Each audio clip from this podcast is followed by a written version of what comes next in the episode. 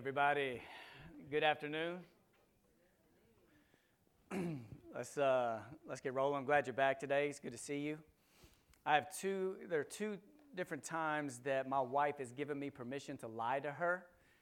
Uh, one is anytime I come out to Pepperdine and she asks, "How is it?" I'm I'm allowed to to lie. So yesterday I'm driving. She's like, "Well, tell me what the scenery's like," and I'm like, "Well, baby, it's so dark. The clouds. You can't see anything." Can't see the ocean. So, she gets it at that point. The other is whenever I travel, if somebody takes me to eat something really nice, I'm allowed to lie about what I ate. Because when my boys were three and one, I was gone on a trip, and where I went, there were nine young preachers together on this trip, and a person sponsored for us to go eat at Ruth's Chris Steakhouse. First time I've ever had Ruth's Chris. This was about 10 years ago, so my kids were three and one. So I call home and I'm like, baby, you will never believe the steak I just ate. And not only did I describe it, I sent her pictures of the steak. And all I could hear on the other side of the phone was my wife crying because she said, Right now I have applesauce dripping down my right shoulder. I've changed multiple diapers over the last hour. I haven't even been able to eat in the last six hours. So now, anytime either one of us travel, we lie to each other and we're like, oh, you know, we just ate Burger King today. And that's, that's great. Uh, hey, I don't mind a two o'clock session, but I know it's been a long day. So, hey, just real quick, there's a story I tell anytime I speak at a place after lunch or anytime I speak at a church that has an early service. I usually will tell the story, and it goes like this true story. Luke Norsworthy, who some of you know, one of, my, one of my closest friends, has been for a long time. We were both in Abilene together in grad school. And early on, he was preaching at a small little church of 15 people. I was preaching at a church south of Abilene of about 100 people. And one, uh, it was the Sunday in between Christmas and New Year's, and Luke said, Hey, can you come preach for me on a Sunday? And I said, Sure. He said, Hey, man, it's a church of 15. If one family's gone, the church is going to be down to seven people. So one family made up half the church. And he said, I need you to go and do a combined class. I need you to preach a sermon. So I went prepared to do a combined class and a sermon. All 15 people were there, so that one family wasn't out of town. But when I showed up, I also found out I was a song leader for the day. I had the opening and closing prayer. I had the prayer for the bread cup and offering, and not only that, I was the only person in the church mobile enough to pass trays that day. I did everything in the worship service. It was a room about this size, but it was 15 people.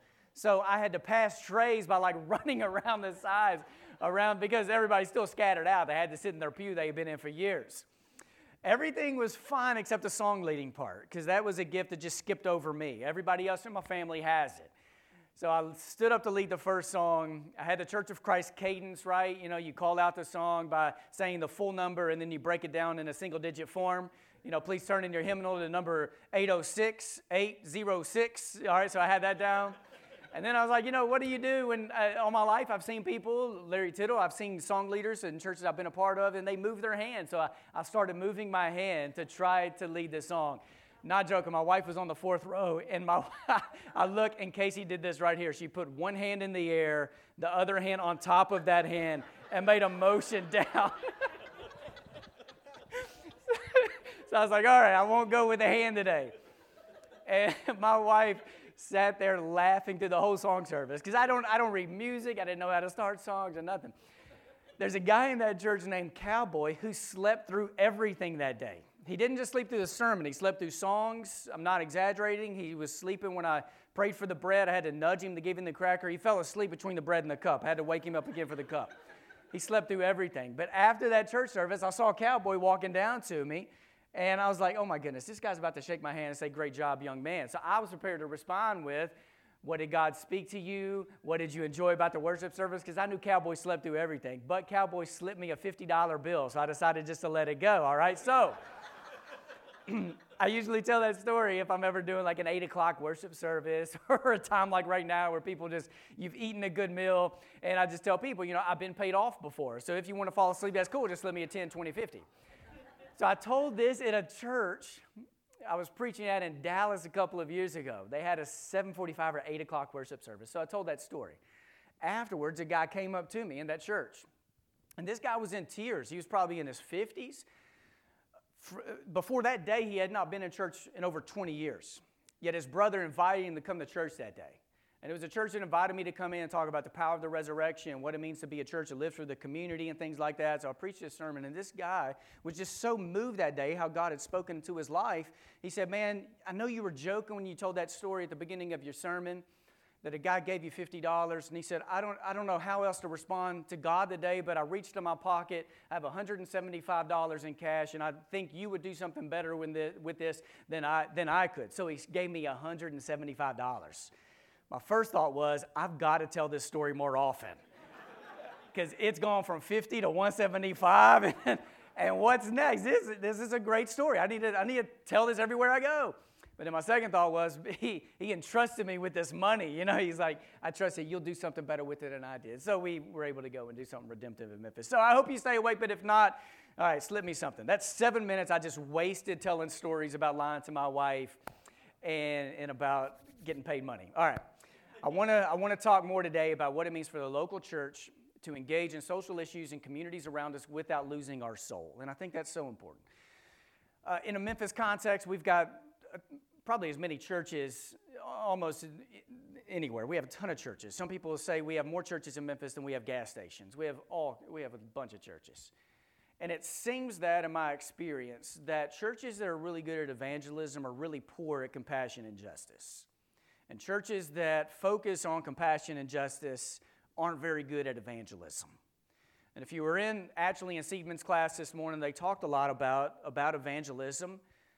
And these are two of my closest friends, and we talk a lot about this. Yesterday at lunch, we were processing this because we don't want to help lead churches that are really good at evangelism, that we're inviting people into the heart of God in a deeper covenant, yet we're not equipping people to be people of service and compassion and to live incarnationally and to take seriously everywhere you go. And we also don't want to focus so much on justice that we that we aren't trying to equip people that hey, you're you're supposed to go out into the world and invite people into a better story.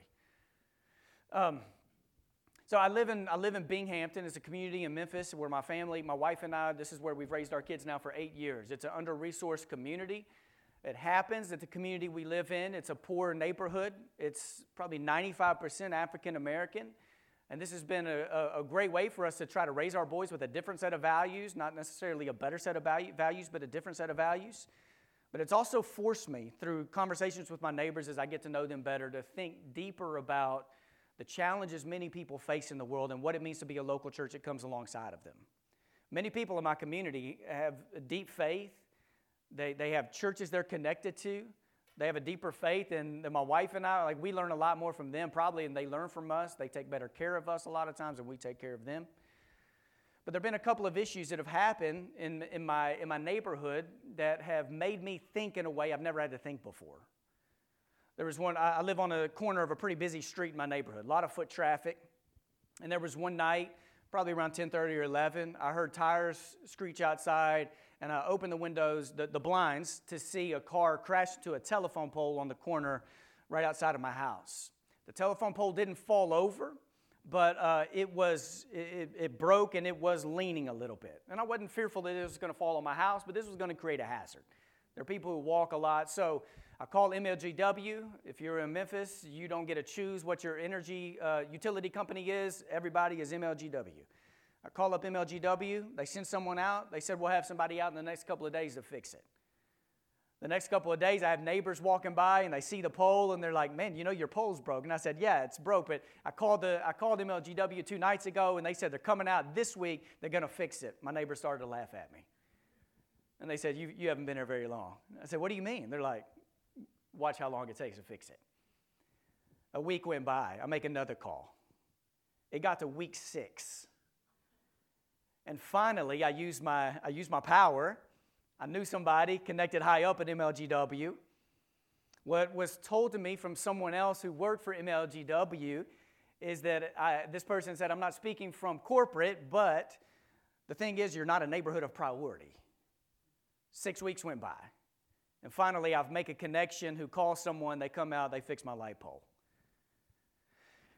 And some things that my neighborhood has taught me is like many of us, we want to work hard about social relationships and engaging with people in the world, but sometimes we don't know how to navigate like systematic change. And to be honest, like if you grow up in a privileged position, whether it's because of your skin color or economics, you don't have to question a system if you've benefited from it all your life. We live on a busy street, and there are times cars will fly 60 miles per hour down this street, and we have a lot of kids. So I went to some of my neighbors and I said, hey, we need to send, write a petition. I'll put it together. We need some speed bumps in our neighborhood.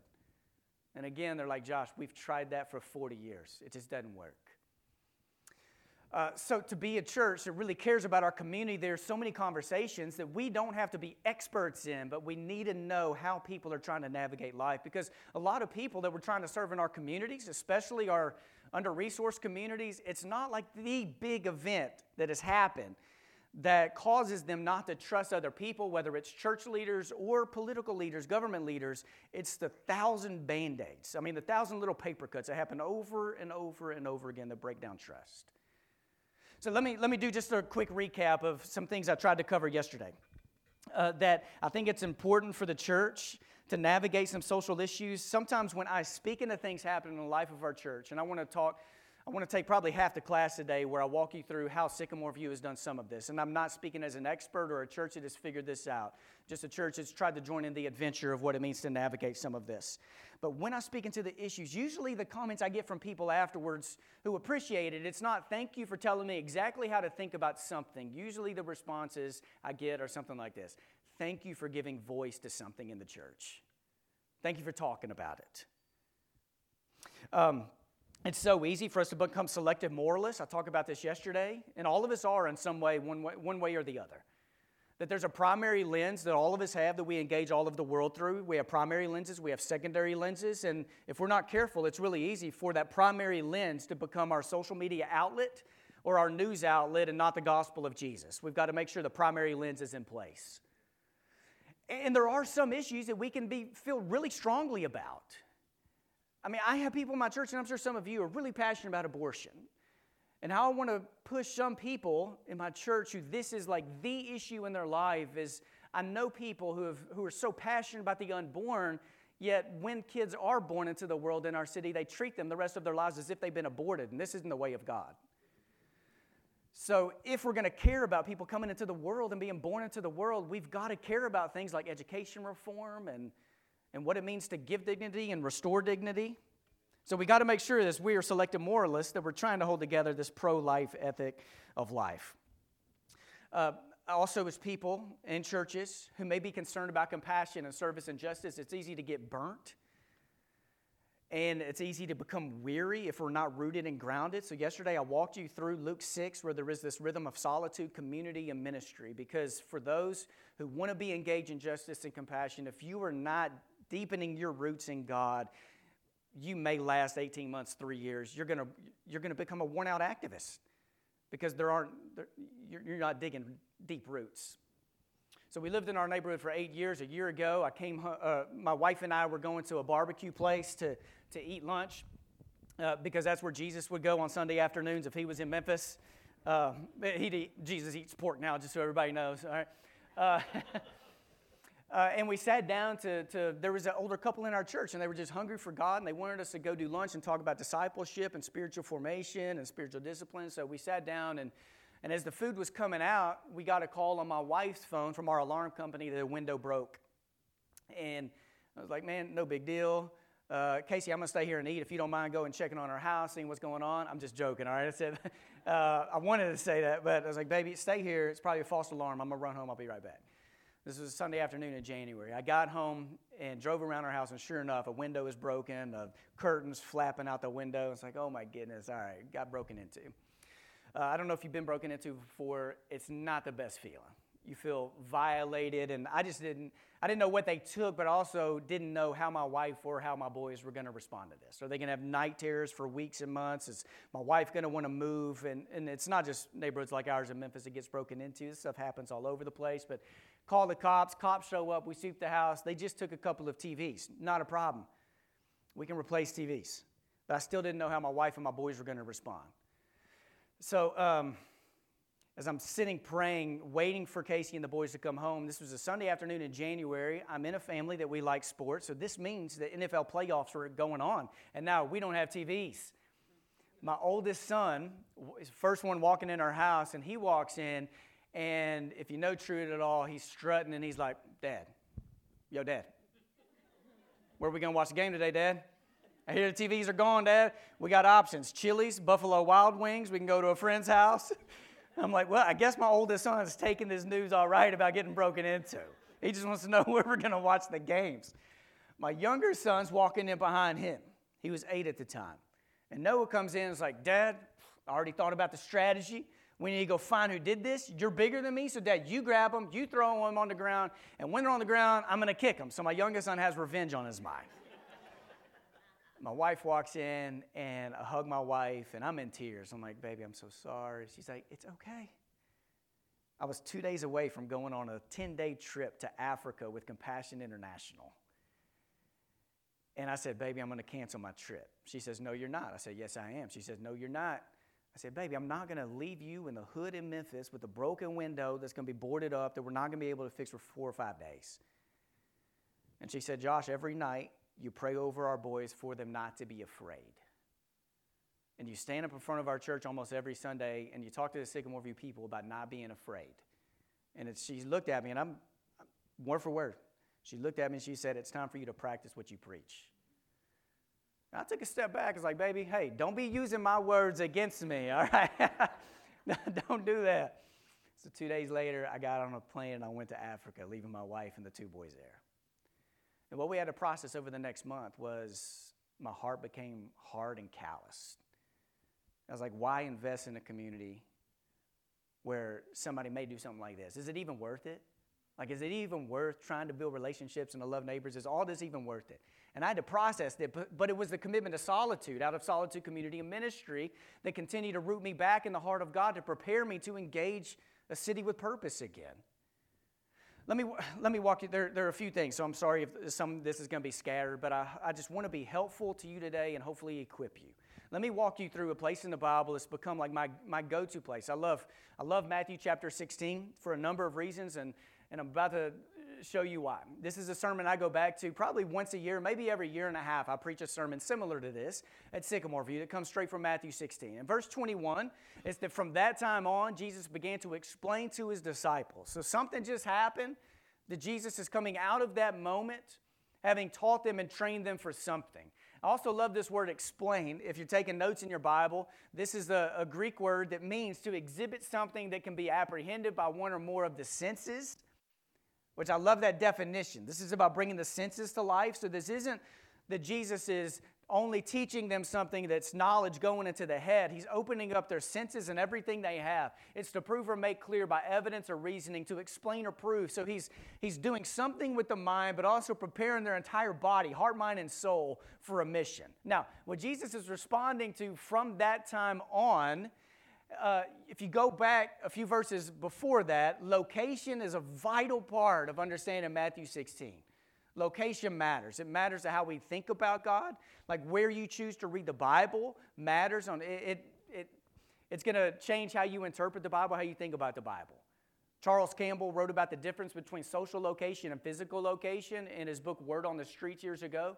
And what he argues for is that all of us have a social location. And what social location means is, uh, for example, I am a white American male who grew up in a two parent home.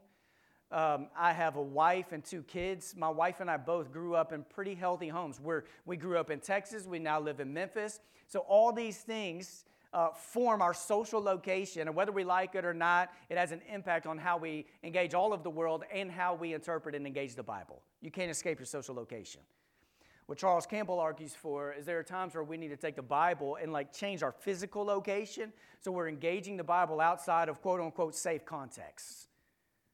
And not that God isn't working inside of this room here at Pepperdine or in the Bible classes in our churches or in our homes, but a lot of things change when you take a story of Jesus touching a person with leprosy and you go and you read and interpret that from the waiting room of an AIDS clinic or an ER in a hospital. Or you read about the Sermon on the Mount, but you read it from a food court in a shopping mall where you're bombarded by advertisements and you're reading and listening to what Jesus has to say about greed and materialism in a context like that. So, Matthew 16 is a story uh, of Jesus taking them to a specific location. What movie is up here on the screen right now? Somebody say it. Yeah, Remember the Titans.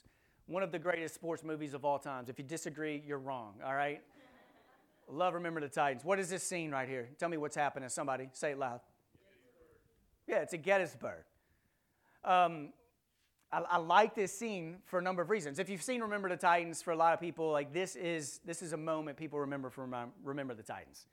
Coach Boone wakes them up early in the morning, takes them on a jog. His team. So you have a. If you don't know this movie, it's a white kids, black kids. They're it's in the time of integration. They're on a football team. They're out at a camp for a few days by themselves, and he wakes them up early in the morning, takes them on a jog. They end up at Gettysburg. And this is where there's a three and a half minute speech that, in my opinion, is the best part of the movie. Now, he could have given the exact same speech word for word in the cafeteria where they were staying, but it wouldn't have had the same impact. He could have given that same speech on a football field after practice, it wouldn't have had the same impact. It's something about Coach Boone taking his team to this place where blood was, was, was spilled, where, where people died for, for a cause. That taking them there and teaching them, hey, if we don't change, like the same thing's going to happen again. So there are times where Jesus takes location very seriously. And I've come to believe this, to the core of who I am. The where of discipleship often, I don't want to say always, but it often prepares the way for the what, why, and how of discipleship. Where do we think of God? How do we think of God? So the where of discipleship matters. So here's how this story goes. When Jesus came to the region of Caesarea Philippi, a lot of times we read about regions in the Bible and we kind of skip over them. But what you need to know about Caesarea Philippi, it's on the way to nowhere. Like you don't accidentally end up in Caesarea Philippi. You don't go through Caesarea Philippi to get to Jerusalem. Jesus in his day would not have done this. This is going out of their way uh, I was able to go on a trip with my parents and my wife, and we took about 80 people. Uh, had two busfuls that we went to Israel a few months ago. So this is me at Caesarea Philippi. Uh, and I was, it's a story that means so much to me to be there was so awesome. It would have looked something like this back in the days of Jesus. Caesarea Philippi was a, was a city um, full of all kinds of immorality. The god Pan, P A N, was half God, half human, half goat, half human, god of infertility. There was all kinds of immorality there. And if you were in Caesarea Philippi, today you still see these. It's like little crevices up in the wall where they would have put all kind of false idols.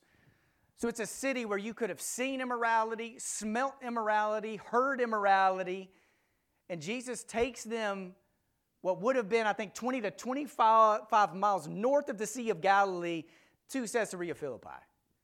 And as Jesus began that journey with his disciples, I can just imagine their conversations were they're looking at each other saying, Dude, we are going to the place where mom and dad like taught us all of our lives. Like, if I ever catch you going to that place, like you're gonna be grounded for a long time. This is like my mom saying, if I ever catch you at Hooters as a 17 or 18 year old, like you are not coming out of your house for weeks or months. Uh, nobody would go to Caesarea Philippi. Yet Jesus takes him there, and this is what he does. He takes him there and says, Who do people say the Son of Man is? So, of all places for Jesus to take his apostles, to ask them, like, who is Jesus? Who do people say I am? So he begins asking kind of a broader question Who do people say I am? The response is some say John the Baptist, others Elijah, still others Jeremiah or the prophets. And Jesus said, But what about you? So now it's more personal. What about you? And who do you say I am? And Simon Peter answered, You're the Messiah, the Son of the living God. And Jesus replied, Blessed are you, Simon, son of Jonah, for this was not revealed to you by flesh and blood, but by my Father in heaven. And I tell you that you are Peter, and on this rock I will build my church, and the gates of Hades will not overcome it. I will give you the keys of the kingdom of heaven, and whatever you bind on earth will be bound in heaven, and whatever you loose on earth will be loosed in heaven. And then he ordered his disciples not to tell anyone that he was the Messiah. Of all places for Jesus to take them, to give them a serious lesson about what the local church is supposed to be about. He took them to a place full of all kinds of immorality. And there he talks to them about where the church is going to be founded upon, what it's going to be founded upon. And it's like Jesus is saying, in a world that has gone crazy, that he has come to set people on fire and the church on fire to penetrate those same places. When you see about the gates of Hades, gates is not an an, a, a posture of offense, it's a posture of defense. It's that Hades is setting up a gate knowing that the force of God is pressing into the world. The church is called to be a force in the world, which means we have to take seriously what is going on in the world so we know how to navigate it. Is this making sense to anybody? We good? Uh, so, so Sycamore, we have tried to take this seriously in a number of ways. Um, and and I, want, I want you to believe that there is a way for us to equip people to engage social issues without losing our soul and without selling out to a party. There's a way to do this. Uh, I preached a sermon series last uh, summer. It was a five week series. It was a fun series, something I wanted to do a long time. I called it Bible Tweets. There are five books in the Bible that are one chapter each Obadiah, Philemon, 2nd John, 3rd John, and Jude. Jude's straight up crazy. All right, I went ahead and preached Jude. Uh, it was a bad sermon because it's just a bad book. Don't tell Jude I said that. Don't tell Randy Harris I said that because he ends everything with the end of Jude. Uh, Jude's a good book. Forgive me for saying that. All right, but the first sermon was about Obadiah. If I were to ask anybody in here to tell me what is Obadiah about, I bet very few of you could tell me what Obadiah. You would. You probably don't even know where to find Obadiah in your Bible. But Obadiah is a book about Israelites who are being oppressed, and it's an indictment upon the Edomites. And the Edomites weren't doing the oppressing. The Edomites weren't oppressing the Israelites. The book of Obadiah is written as an indictment against the Edomites because the Edomites are looking over and they see the Israelites being oppressed, and the Edomites do nothing about it. The indictment is you stood still. Now tell me that wouldn't preach in all of our churches, right? You see something happening and you chose to stand still. So as I preached that sermon that day, I set up two stools. I kind of kind of tried to paint this picture of here's Israelites, and there's the Edomites. Israelites are being oppressed, and all of us have been in the position of where the Edomites were at some point in our life before. And sometimes it's not that we see some form of oppression and our hearts are cold and hard and we just we don't we just say we don't want to do anything about it. A lot of times we don't do something because we don't know what to do. But I think this is why people are passionate about something like abortion because they see something happening and they don't want to stay still. They want to do something about it. I think this is why people in some of our churches were concerned about what's going on or are concerned about what's going on on the southern border because they see something happening and they don't want to stand still. And couldn't we go through a lot of issues about this? So I think there is a way for us to talk about these things without losing our soul or without selling out to a party. The Sycamore View Church We've been in our location now for 40 years. In 1979, 78, 79, we opened up our facility where we are right on the bridge between urban life and suburbs, uh, suburban life. In the 70s, we left the city and we moved out. You fast forward 25, 30 years, the sub- suburbs went way past our church, so now we kind of found ourselves right in the middle. Before I got there, back in 2005, 2006, the Sycamore View leaders, through a season of prayer and fasting, were trying to decide whether they want to stay in that location or move further out. They chose to stay in that location. And as they did, they had a Sunday, and the, when I interviewed there, I saw the pictures, and it sold me on the vision of the church. That they had a Sunday where every family unit in the church took a smaller cross, went out in the front yard of our church, nailed it into the ground, forming a larger cross. And it was a day that they were saying, We're, we are, we're establishing roots here and we're asking God to do great things in and through this church right here in this location, knowing that that neighborhood was a transient community. And then what I loved is that the church started to pray really big prayers. That God, if we're going to stay here, we need you to teach us how to love our neighbors, how to care about our neighbors. And God began answering those prayers uh, as a church, as we grew a deeper love for the city, we found ourselves about five years ago being pulled in a lot of different ways, being connecting with nonprofits, and we found ourselves pulled in probably 20, 25 different ways. Have you, have you been in a church before where you feel so pulled, it's just wearing people out? You know what I'm saying? So I led our leaders, our elders, and our ministers through a conversation of, hey, we've got to identify a few strategic partners so we can do this better. We can't serve 30 nonprofits and people. Let's try to identify 10. So we shrunk this our process and our, our connections. We call them our strategic partners. It includes seven nonprofits and the three schools around us. So, an elementary school, middle school, high school. In the city of Memphis, or in the state of Tennessee, you have 81 schools who are in the lower 5%. In the state of Tennessee, 69 of the 84 are in the city of Memphis. So we partner with elementary school, middle school, high school to provide encouragement to faculty. We now have free reign on campuses. We can set up prayer boxes and teachers' lounges, and we don't have to code it with encouragement boxes.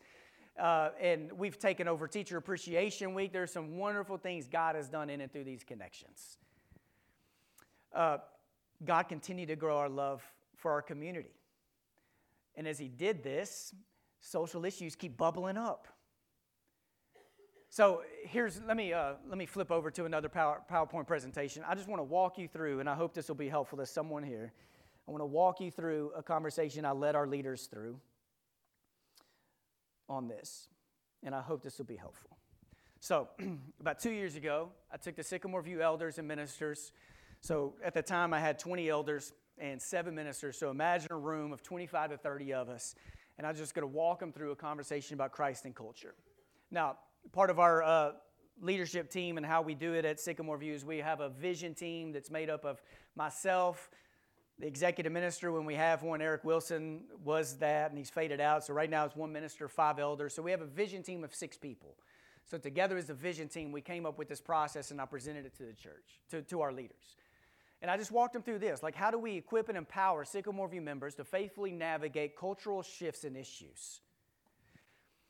And then, I mean, a few scriptures that we keep coming back to that I think really does speak into this. Ephesians 4.12 is that the call of church leaders is to equip the saints for the works of service.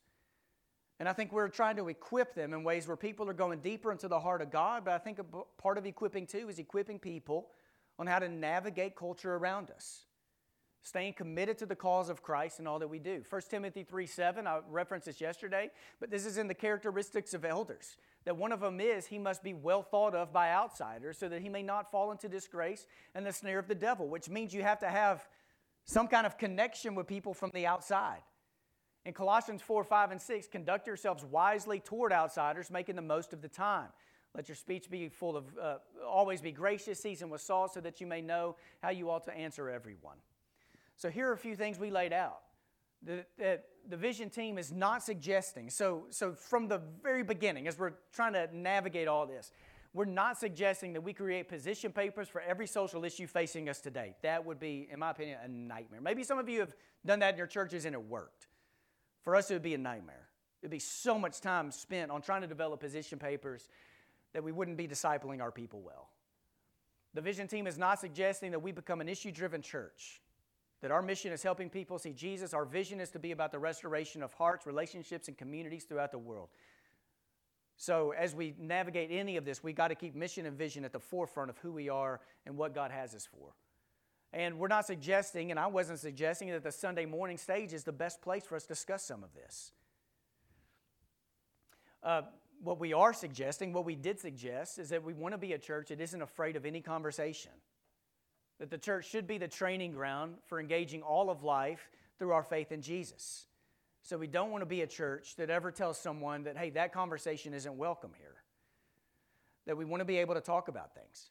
Knowing that, hey, we're not all going to be on the same page about stuff, but the church should be a, the place where, because of the bread, cup, and waters of baptism, it brings us together to talk through life. That the vision team, our vision team, wasn't suggesting that we continue to use uh, or we were suggesting that we continue to use forums to create healthy atmospheres to discuss, to discuss sensitive issues. And I'll talk about that more here in just a moment. And that the purpose of dialogue is not to p- tell people how to think. And I think this is so important, but to give voice to the culture and to gain healthy understanding. That I don't think it's the role of the church to tell people exactly how to think about every issue, but that we are giving people a healthy toolbox that we're equipping them to think about the gospel in everything you do. Because it's really easy to sell ourselves out to other forms of, of media and news outlets, right? So here's what we did. Here's what I did that night. With each topic, there will be two questions. Number one is how important is this issue to the general public of our church? So we're talking about the membership. And how important is it that we give voice to and empower people to faithfully engage in this discussion? And on a scale of 1 to 10, how would you answer the following? 1 not important, 10 extremely important. So every issue, what we were asking was, I want you to answer this in light of how you think about the membership of Sycamore View. How, how important is it that we give voice to this in the life of our church? But then I also wanted the, the leaders to take time to think about, okay, the surrounding community around us that we are trying to love the way God wants us to love. How important is this issue for them? Because I think it can be easy for the church to say, what about our church? Yet not think about what people outside of our church are thinking. So we just wanted to see if the data, how much it would line up, how much it would be different, and we thought that would tell us something, and it did. Um, So, how important is it that we equip and empower Sycamore View members to faithfully navigate faith and culture? How important is it we give voice to and empower people to faithfully engage in this discussion? All right. So, uh, I'm, I'm, sorry. Uh, so, here were the social issues we just walked through. And, and I don't want to spend time on each one of these. But we answered with LGBTQ, on race, generational divide, domestic violence, immigration, the phrase Black Lives Matter, academic achievement gaps, so we're talking about education, education reform, refugees, pornography, engaging millennials, politics, economic disparity, mental illness, the environment, marriage and family, materialism, wealth, and greed.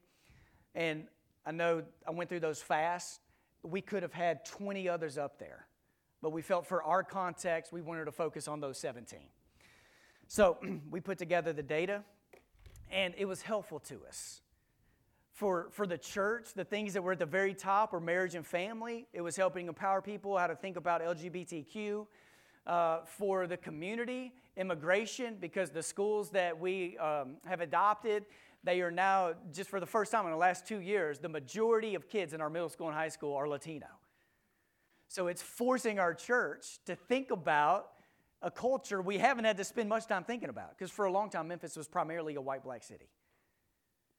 So then we had to talk about what are the, what are the right forums. You know, and, and in all of this, we didn't want to lose sight of helping people develop deeper spiritual disciplines in their lives and tapping into God. We didn't want this to become the primary way that we're trying to help people to think about the world. We just wanted to help people as they engage conversations probably every day in their lives to think hard about the gospel as they do.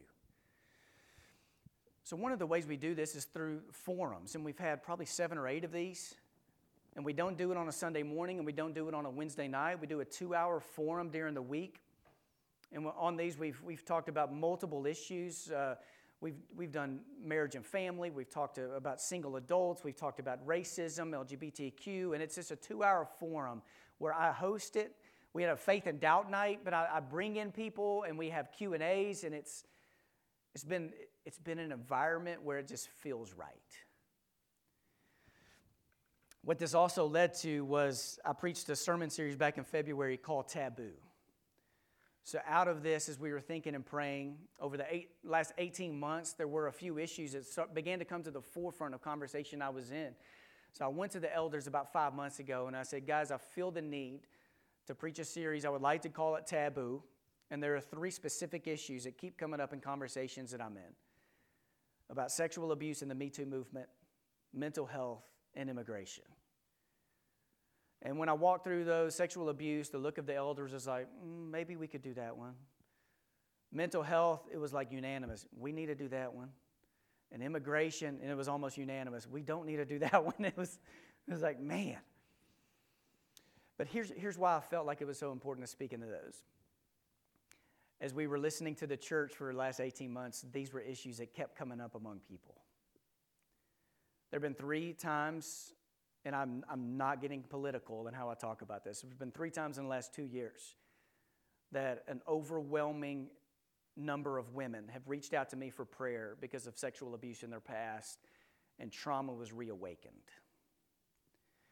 Uh, wherever you are politically, it doesn't, I don't really care.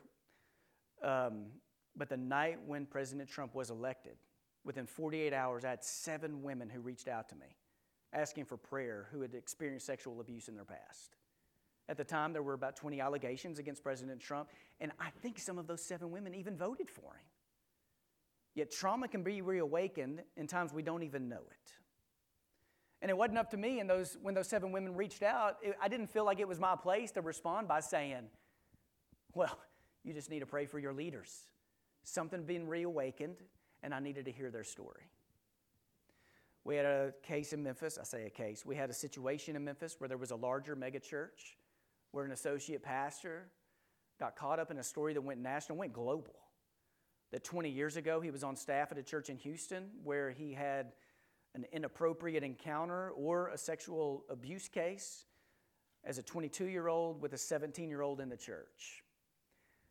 And though this was a story that happened in Memphis, it reawakened trauma people in our church, women in our church who had experienced sexual abuse in their past and who had kept it one, one thing that came up in that situation was how can someone stay silent about sexual abuse for 20 years and not tell anybody? So I began hearing from a few women in our church who were telling me why they had stayed silent about theirs for years. And the third one was Judge Kavanaugh. That I had multiple women in that time reach out to me. And this was a really interesting one. Because I think there are those who identify with the Me Too movement, who the moment there is an accusation, whoever it is being accused, that without even hearing them out, that it's they're guilty and they're monsters. And that's not fair. We do have a system set up in America. But what also happened in that case was it seemed like there were people who, because of their conservative convictions and desire to have a conservative Supreme Court justice, when it came down to it about that, it just didn't matter if it happened 20 or 30 years ago or not. All right? So, three different cases where I hear multiple stories. So, I preached a sermon on sexual abuse, the Me Too movement, Church Too movement. In all the sermons I've preached in my 17 year preaching career, I have not preached a sermon that had that many responses from people within my church and outside the church within 48 hours. And I'm not exaggerating about this, and I'm also not telling this to brag on me. I had 75 women reach out to me, and I know women aren't the only ones who experience sexual abuse. I had 75 women reach out, not just saying thanks, but sharing their story. 75 people.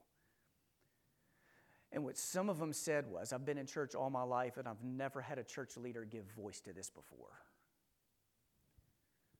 I felt the need to speak on mental illness because this is an epidemic in our society today. And we have people in our church who are overwhelmed by anxiety and they don't know why. And these are some of the hardest times that when I sit with people, these are some of the hardest conversations I have because when I look at someone who has a heart for God, yet they don't know why they are experiencing depression or anxiety, and they have begged God to take it away, I don't know why God wouldn't just take that away. So I spent a Sunday and I talked about mental illness. Now, the immigration one was the hardest one for me to work our leaders through because this is a lightning. I mean, mention the word immigration in your church and, and fireworks start going off, right? Just mention the word. And I didn't feel like it was my role that day to tell people how to think about a wall or how not to think about a wall. Uh, but what really got me thinking about this one was there was a Lifeway research done back in 2010. I know this was nine years ago. Lifeway Research, Lifeway is a Southern Baptist organization. So if you fill out a survey for Lifeway, there's a good chance that you're probably identifying as a conservative evangelical or a conservative Christian, right? A 1,000 people filled out a survey for Lifeway in 2010. And they were asked a number of things about certain issues, issues within the church, but also social issues. And the question they were asked about social issues was what are the primary, uh, what are the primary forms that are, what are the primary ways that are forming your view on this issue? And people were given options. So they're not just writing in the primary thing that's forming their view on an issue, they are given options to circle. You with me? When it came to immigration, only 12% of people said the Bible. Out of a thousand people who filled out a survey, when asked what is the primary source forming your view on immigration, only 12% of people said the Bible. The top two were news outlets and relationships. So your coffee group, lunch group, the people you hang out with. And I thought if 88% of people aren't circling the Bible, maybe we have a problem. Pew Research in 2015, and Pew Research isn't necessarily religious, but they did research, and what they that the question they asked for people who were Christians when it came to immigration was almost the same exact same question Lifeway asked, and only 4% of people said religion was the primary thing that formed their view on immigration. So as I was talking to the elders, my elders back four to five months ago, what we thought was, well, good grief. If people are being formed by this issue, more by what is happening in the world and conversations than by the Bible, maybe we need to think about this.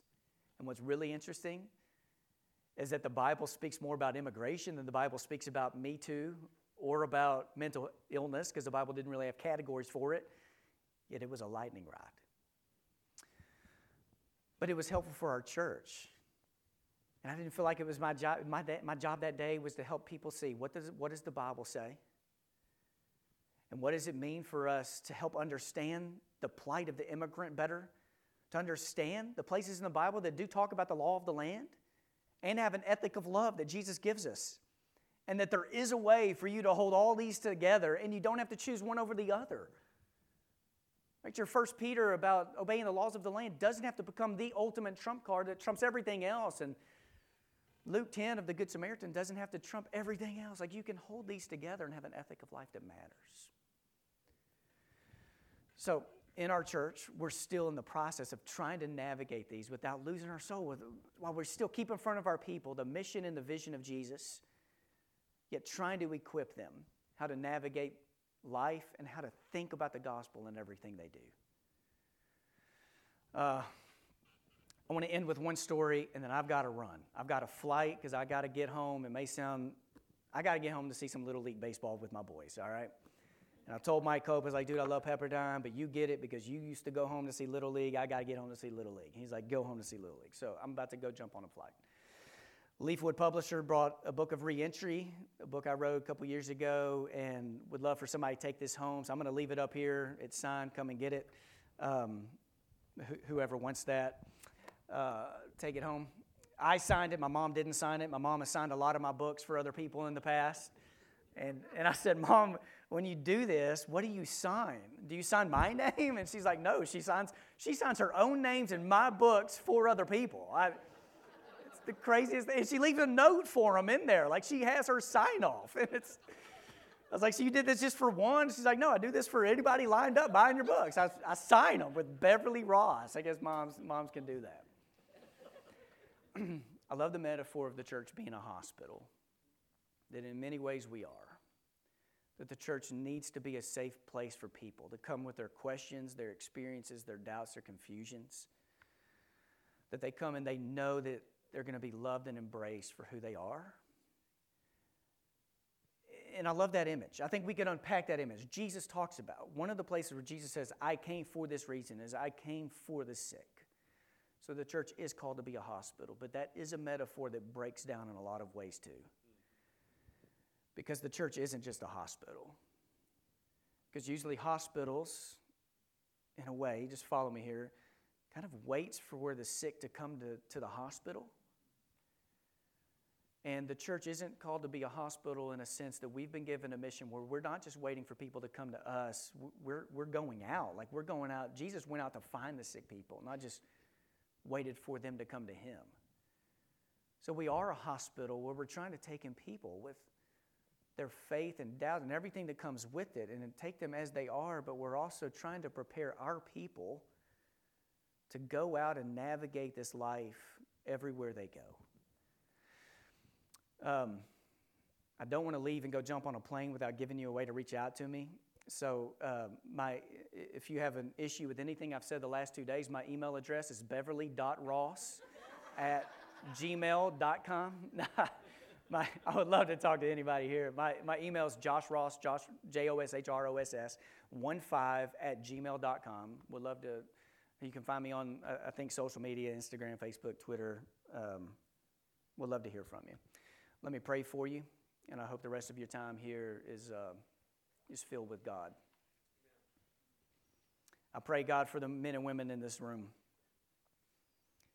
that you will use today and you'll use the next few days to empower them, to equip them, to speak light into their darkness, to bring them to life in every way imaginable.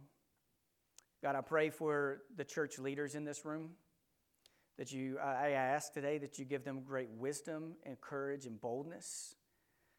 My prayer is not just that you give them a vision for what it means to lead the church, but that you give them the courage to live out the vision you give them, even when it hurts. Draw us closer to Jesus, for you are the source of life. And it's in his name we pray. Amen. Thank you.